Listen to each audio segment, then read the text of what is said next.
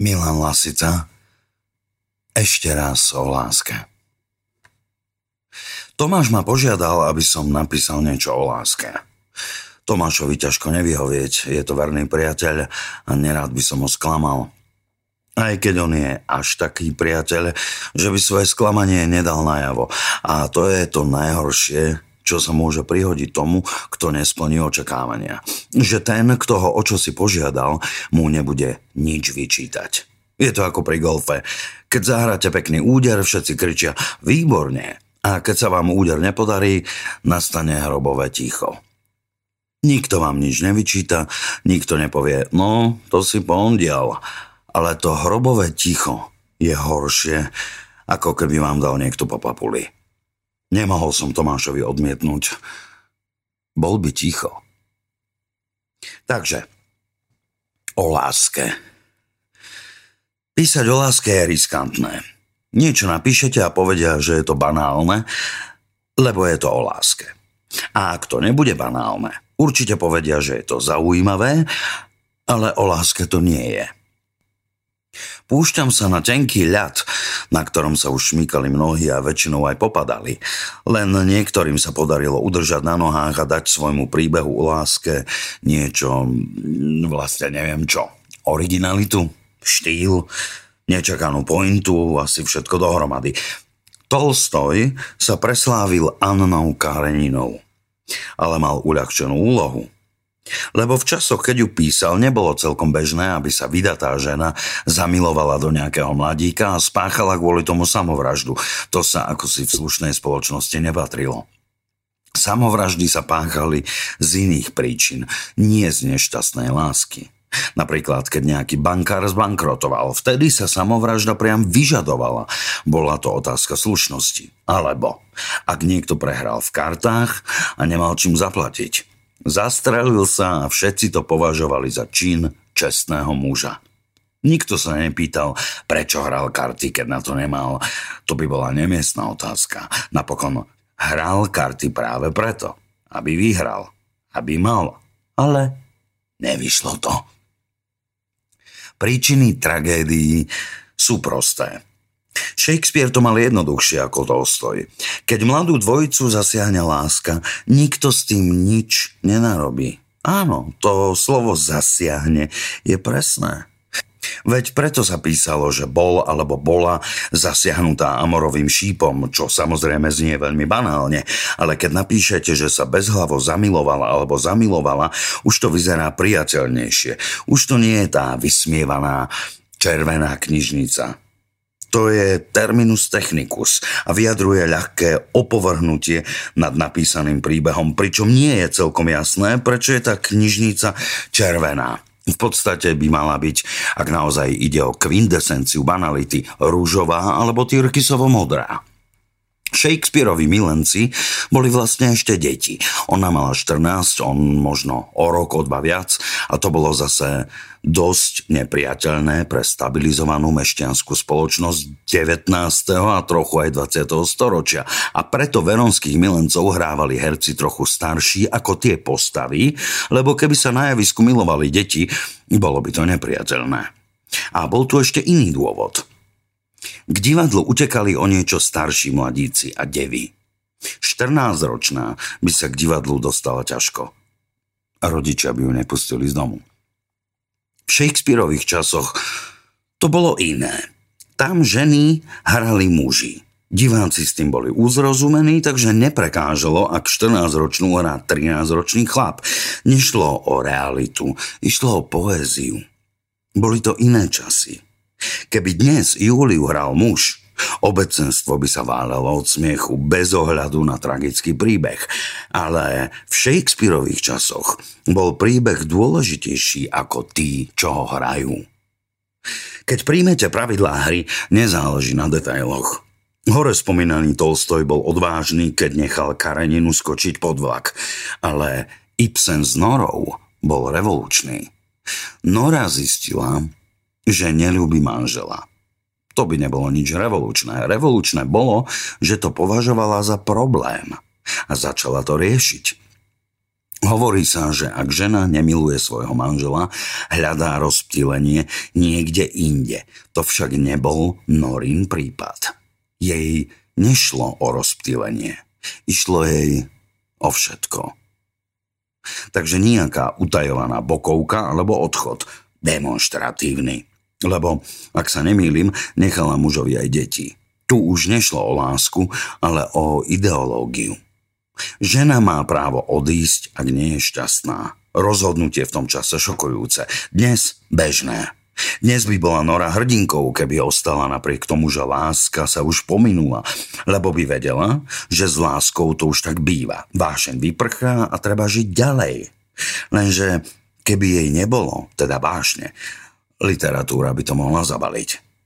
O čom by sa písalo, keby sa mladí ľudia brali po zrelej úvahe až vtedy, keď muž je už zabezpečený a dokáže sa postarať o rodinu a nebola by pre nich podstatná vášeň, ale deti.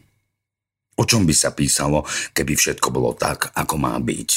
Keby nikto neurobil chybu, keby sa nikto na tenkom ľade nepošmykol. Našťastie pre literatúru ľudia sa šmíkali už od počiatku. Inak by jedným z desiatich prikázaní nebolo nezosmilníš. Stálo by tam povedzme vyjadruj sa spisovne. A to nie je prikázanie, ktoré by vzbudzovalo strach z trestu, ale nezosmilníš. Vzbudzuje.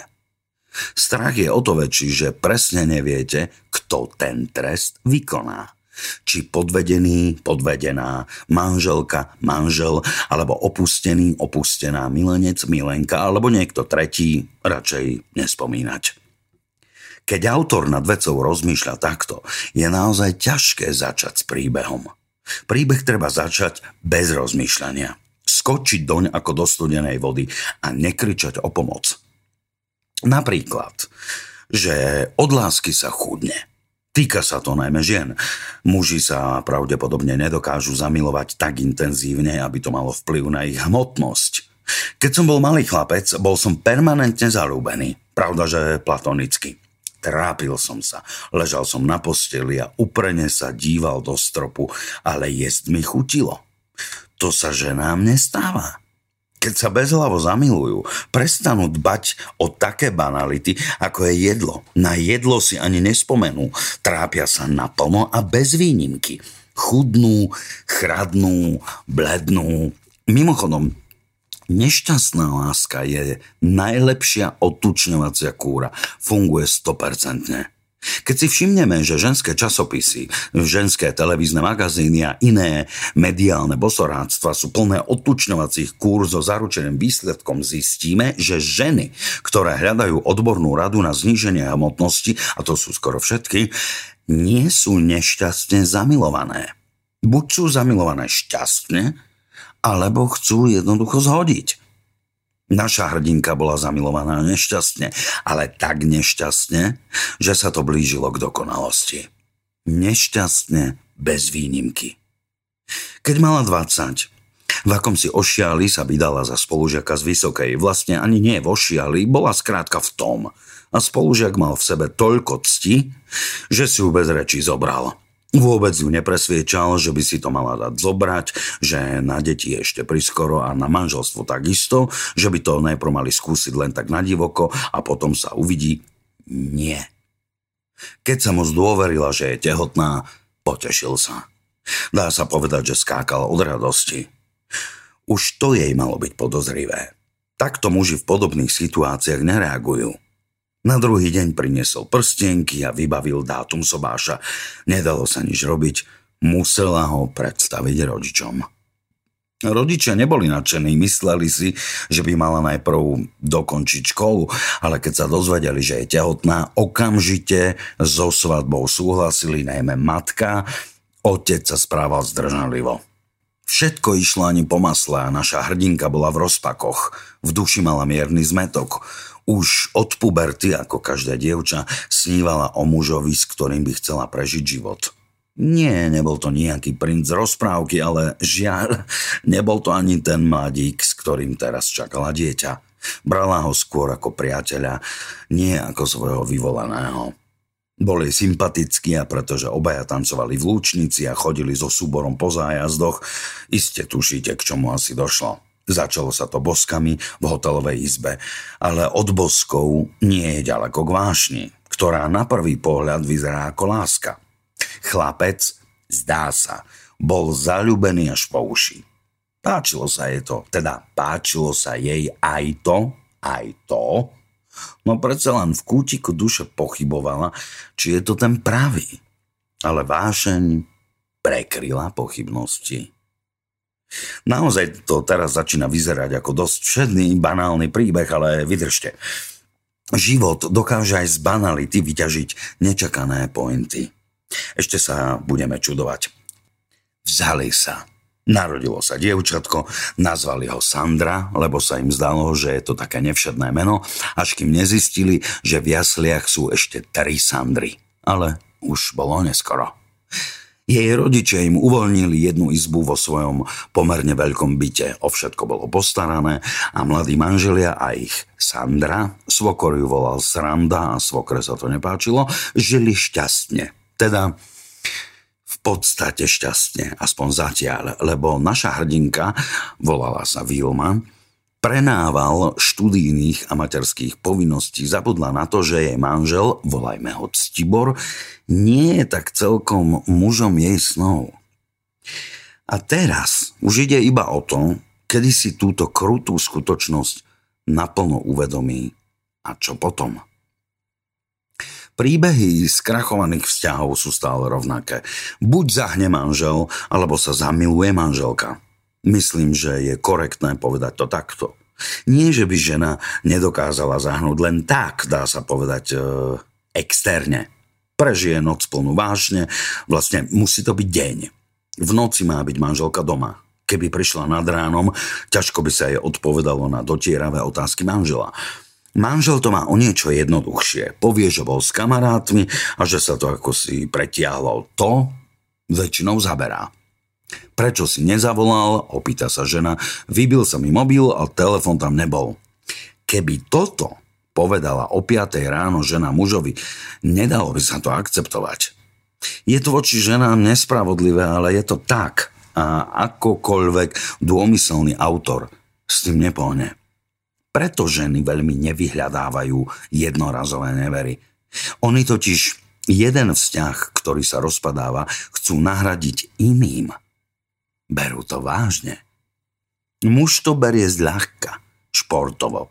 Zahne a zábudne. Okrem toho, muži tvrdia, že ženská nevera je niečo celkom iné ako mužská. Keď som bol mladý, mal som staršieho priateľa a ten mi dával ponaučenia. Na tému neverí mi dal takéto. Keď je muž neverný žene, to je ako keby si vstúpil do hovna. Obtrieš si topánku a je to v poriadku. Ale keď je žena neverná mužovi, to je ako keby ti do tvojej topánky niekto nasral. Feministky nebudú súhlasiť, viem, sú za rovnoprávnosť aj v tejto veci, lenže neverou sa k rovnoprávnosti neprepracujú. Už je to raz tak. Neverná manželka spáchala hriech, neverný manžel urobil priestupok. Priestupok sa pokutuje, hriech sa trestce. Žijeme stále v mužskom svete, aj keď to niekedy tak nevyzerá. Naša hrdinka, medzi tým som zabudol, ako sa volá, aha, Vilma. Naša hrdinka sa zalúbila. To je o to nešťastie. Stalo sa je to, po čom ženy túžia. Ale stalo sa to v nepravý čas. S nepravým mužom. Bola vydatá a mala malé dieťa. Sandru. Zalúbila sa bezhlavo a platonicky. Môžete si povedať, že ak sa žena zamiluje platonicky, tak sa nič nedeje. Naopak. Platonická láska je intenzívnejšia ako tá druhá a najmä vydrží dlhšie. Pri neplatonickom vzťahu vášeň časom opadne a manželka sa pokorne vracia do rodinného hniezda. Užila si a teraz upevňuje manželský vzťah, zbavená túžob, ale aj výčitiek svedomia. Ukojila zvedavosť, ak to chceme pomenovať s trochou cynizmu. Ak vás to zaujíma, myslím si, že zvedavosť je najčastejšou príčinou ženskej nevery. Ženy sú ako mačky. Zvedavosť je silnejšia ako strach. Vilmy sa to netýka. Vilma sa zamilovala naplno. Srdce jej povedalo, že toto je ten pravý, na ktorého čakala od svojich 14 rokov. Srdcu nerozkážeš. To je najbanálnejšia veta, akú v tejto súvislosti možno použiť a pritom, ako to pri banalitách často býva, je to pravda. Banalita to nie je preto, že by to nebola pravda, ale preto, že sa tá veta tak často opakuje. Nie je to originálne, ale čo s tým? Vilme je to jedno a my to musíme rešpektovať. Zamilovala sa bez hlavo. Do chlapíka zo susedného vchodu z bytu oproti. Hotové nešťastie. Výdavala ho denne, zdravili sa. Usmievali sa na seba a keď zbehol po schodoch, Vilma hľadela za ním a srdce jej zvierala túžba. Tak toto je veta, ktorú by dobrý spisovateľ nepoužil. Srdce jej zvierala túžba. Srdce a túžba patria do slovníka spisovateľov druhej kategórie. Každý autor si pravda, že myslí, že do druhej kategórie nepatrí a ako tam zaradia, pociťuje to ako krivdu. Potom nasledujú reči, že kritika je zaujatá, že on proti kritike nič nemá, ale že by mala byť objektívna. Za objektívnu kritiku považuje takú, ktorá ho pochváli. Je to hlboko ľudské, lenže ja nie som spisovateľ, ja na to kašlem. Srdce jej zvierala túžba. Ako inak sa dá opísať to, čo cítila, keď ho videla na schodoch. Ako odchádza. Ako vôbec netuší, že ona ho miluje. A ako sa mu to ona neodváži dať najavo, lebo je vydatá a má dieťa a okrem toho si myslí, že ženu by mal dobíjať muž. A nie naopak. Bola zo dňa na deň smutnejšia. Zmocnila sa jej clivota a zádumčivosť. Obe slová, clivota aj zádumčivosť sú veľmi pekné a predsa to, čo vyjadrujú, je neradostné, smutné aj keď treba priznať, že aj clivota, aj zádumčivosť napriek smútku môžu byť veľmi príjemné. Ak pravda ide o tzv. ľahký smútok, moderným slovníkom soft. Soft smútok je vlastne hard melancholia. Človeka sa zmocnia bez zjavnejšej príčiny. Na vine môže byť napríklad počasie alebo ročné obdobie. Soft smútku a hard melancholii sa najlepšie darí na jeseň, keď sa končí babia leto. Lenže Vilmina clivota a zádumčivosť nebola vyvolaná počasím, ale nešťastnou láskou. Bola zmetená. Muž jej snov bol tak blízko, pár metrov od nej. Myslela na neho stále, aj keď sa milovala s manželom, s Tiborom. S hrôzou zistila, že ju to dokonca vzrušovalo. Po milovaní sa trochu hambila, ale nie veľmi. Podľa nej išlo svojím spôsobom o neveru, ale iba o neveru virtuálnu. Horšie bolo, že manžel si to všimol a začal jej klásť nepríjemné otázky. Prečo sa milujú iba po a prečo pritom vzdychá inak ako voľa kedy. Začala si dávať pozor na vzdychanie, ale veľmi sa jej to nedarilo. Tak sa radšej vyhýbala milovaniu. Ctiborovi to až tak nevadilo, vášenie nebola jeho koníčkom, no predsa len po istom čase si to uvedomil a zase otázky. Či sa jej nezdá, že sa milujú menej ako predtým a tak ďalej. Vyhovorila sa na únavu, štúdium a materské povinnosti dohromady. Ctibor to chápal. Medzi nami, na Ctiborovi ju najviac štvalo, že všetko chápe. Potešilo by ju, keby niečo nepochopil, keby na ňu občas skríkol a vôbec, keby nebol taký ťuťmák. Toto je tragédia slušných mužov. V očiach žien sa z nich stanú ťuťmáci. Nepomôže im, že sa snažia žene porozumieť, že jej vychádzajú v ústrety, že s ňou jednajú v rukavičkách, že dobrovoľne vynášajú smeti. Nie. Počase práve toto z nich robí ťuťmákov, neschopných mať vlastné názory a presadiť ich za každú cenu, aj za cenu konfliktov. Pretože ženy síce verbálne uprednostňujú tolerantných partnerov, ale v hĺbke duše snívajú o tvrdých chlapoch. Dokonca túžia po násilí. Ale, a v tom je háčik, muž môže byť tvrdý aj násilnícky, no len ak ho milujú. Vtedy to považujú za prejav lásky. Ak ho nemilujú, považujú to za prejav násilia. Ctibor bol v ťažkej situácii. Nebol tvrdý ani násilnícky. Bol len nemilovaný. Vilma k nemu cítila vďačnosť, solidaritu, kolegialitu, súdržnosť, priateľstva. Neviem, aké strašné slová by sa ešte dali použiť, ak by ste chceli naznačiť, že Vilma skrátka Stibora nemilovala. Zrazu v ňom nevidela muža, ale človeka, ktorý ako keby jej bol úradne pridelený. Zatiaľ čo ten, po ktorom túžila, bol na druhom konci chodby. Tak blízko a predsa tak ďaleko. Aj toto je veta ako z červenej knižnice, ale hodí sa. Vilma chradla. Očividne. To, čo teraz napíšem, vyvolá vo vás rozpaky. Vilma začala z nešťastnej lásky chudnúť. Spočiatku jej to neprekážalo. Počas tehotenstva pribrala 17 kg a ešte stále trpela miernou nadváhou. Zistila, že jej nechutí jesť, že jej stačí pohár vody a je nasýtená. Hlavu mala plnú vysnívaného. Myšlienka na jedlo sa jej už do hlavy nezmestila. Bolo obsadené. Dokonca ju ani netešilo, keď jej známi hovorili, že dobre vyzerá, že zoštíhlela, že je kočka. Zaujímavé, ako sa v Slovenčine vžil tento bohemizmus, podobne ako díky. Kočka je kočka. Sexy žena je kočka. Hoci by pokojne mohla byť mačka, ale na to je už neskoro, to už nepresadíme nejakými nariadeniami. Kočka je kočka. Vilma bola kočka. Kočka, ktorá nezadržateľne smeruje k anorexii. Už by sa mohla uplatniť na predvádzacom mohle. Bola štíla ako modelka. Ibaže modelky chudnú odtučňovačkou a tvrdou disciplínou a Vilma nešťastnou láskou. Modelky si musia odriekať jedlo. Vilma suseda.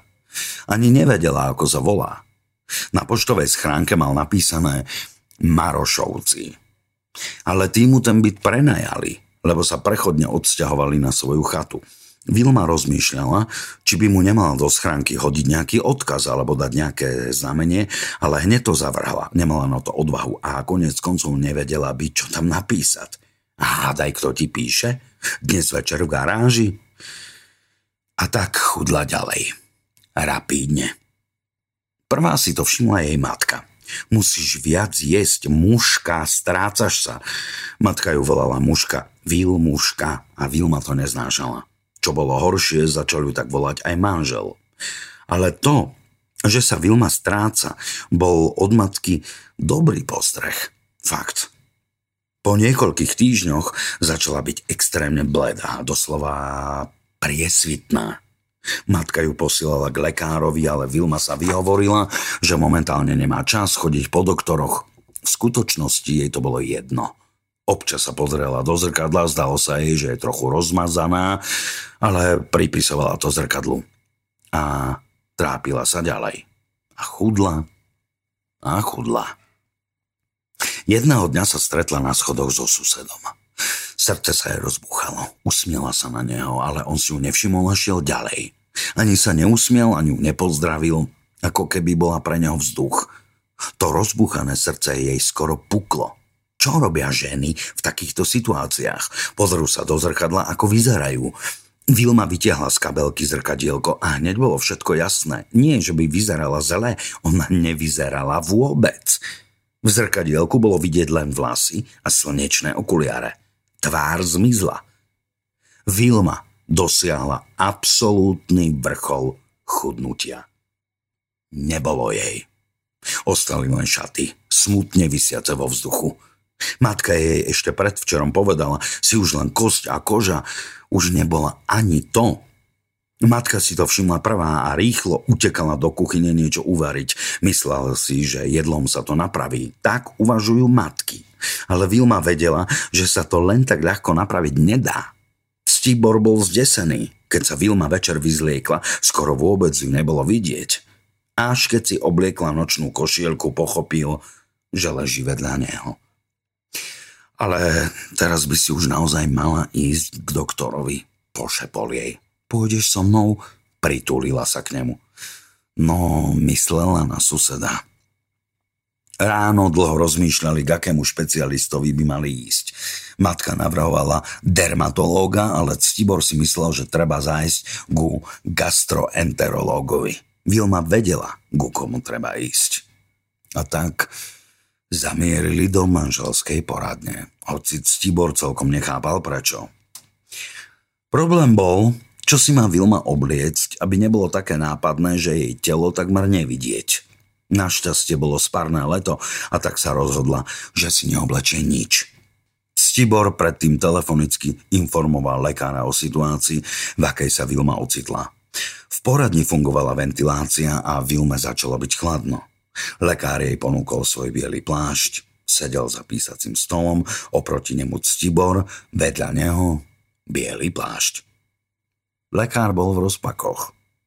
Vilme jeho bolo ľúto a znervozňovalo ju, že lekár nevie, kam sa má dívať, keď s ňou hovorí. Občas sa díval tam, kam nemal, ale to nebola jeho vina. A tak sa Vilma rozhovorila. Zaujímavé, že extrémne chudnutie sa jej hlasu vôbec nedotklo. Dokonca ako keby jej hlas trochu zosilnel. Vyrozprávala pokojným hlasom svoj príbeh, priznala sa ku všetkému, aj k tomu, že nie je do svojho muža zamilovaná, že je šialene zamilovaná do suseda, že sused Marošovci o tom nemá ani potuchy a že Vilma sa teraz bojí ukázať pred Sandrou, ktorá sa má zajtra vrátiť z letného detského tábora. Takýto prípad som ešte nemal, povedal lekár a zúfalo pozrel na Ctibora. Potom začal rozprávať o vývoji vzťahu medzi mužom a ženou, o vášni, ktorá prechádza do priateľstva, o zodpovednosti za dieťa, za rodinu. Povedal všetko, čo mu prišlo na rozum a keď skončil, opýtal sa Ctibora, či mu nemá predpísať diazepam. Bolo v tom akési gesto chlapskej solidarity, akt porozumenia. Vilme sa nepokúšal predpísať nič. Na druhý deň Išiel Ctibor po Sandru na stanicu a odviezol ju k svojim rodičom na vidiek. Povedal, že mamička ochorela, ale že sa uzdraví. Vilma sa jedného dňa rozhodla, že to riskne. Vyzlečená a takmer neviditeľná čakala na chodbe, kým príde domov Marošovci. Keď kráčala hore schodmi, zmocnilo sa jej vzrušenie. Vyšiel hore, odomkol a Vilma tížko vklzla za ním do bytu. Už si doma? Ozval sa ženský hlas zo spálne. Zase je tu. Zašomral Marošovci a nahlas povedal Už idem. Vošiel do spálne, Vilma za ním. Na posteli ležala rozospatá blondína. Marošovci zhodil zo seba šaty, ľahol si k nej, chvíľu sa muchlali, potom sa milovali a nakoniec zaspali. Marošovci v spánku prdel. Vilma sedela na stoličke pred posteľou a dívala sa na nich. Ako spia. Dívala sa dlho. A čo si sa v nej dialo? O pár hodín sa blondína zobudila. Pretrela si oči, pozrela na Vilmu a zajačala. Vilma pochopila, že ju zase vidieť. Priložila si prst na ústa, zamávala blondíne a vybehla. Chvíľu stála pred dverami svojho bytu. Potom zazvonila, lebo nemala pri sebe kľúče. Stibor otvoril. Vilma si obliekla župan a začala pripravovať večeru. Mm, neviem, či Tomáš bude spokojný s týmto príbehom. Možno sa nájdu takí, ktorí budú príbehu vyčítať, že je nepravdepodobný, že niečo také sa predsa nemohlo stať. Ale ruku na srdce. Čo by si počali spisovatelia, keby mali písať len o tom, čo sa naozaj stalo. Spolupracovali zvuková polícia, Erik Horák, duševná podpora, Anna Kratochvílová. Čítal Robert Roth.